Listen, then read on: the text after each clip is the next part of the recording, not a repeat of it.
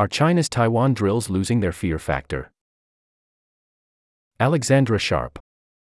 Beijing's threats, though concerning, risk becoming normalized. Welcome back to World Brief, where we're looking at China's war drills, the fallout of the U.S. intelligence leak, and Saudi Houthi negotiations.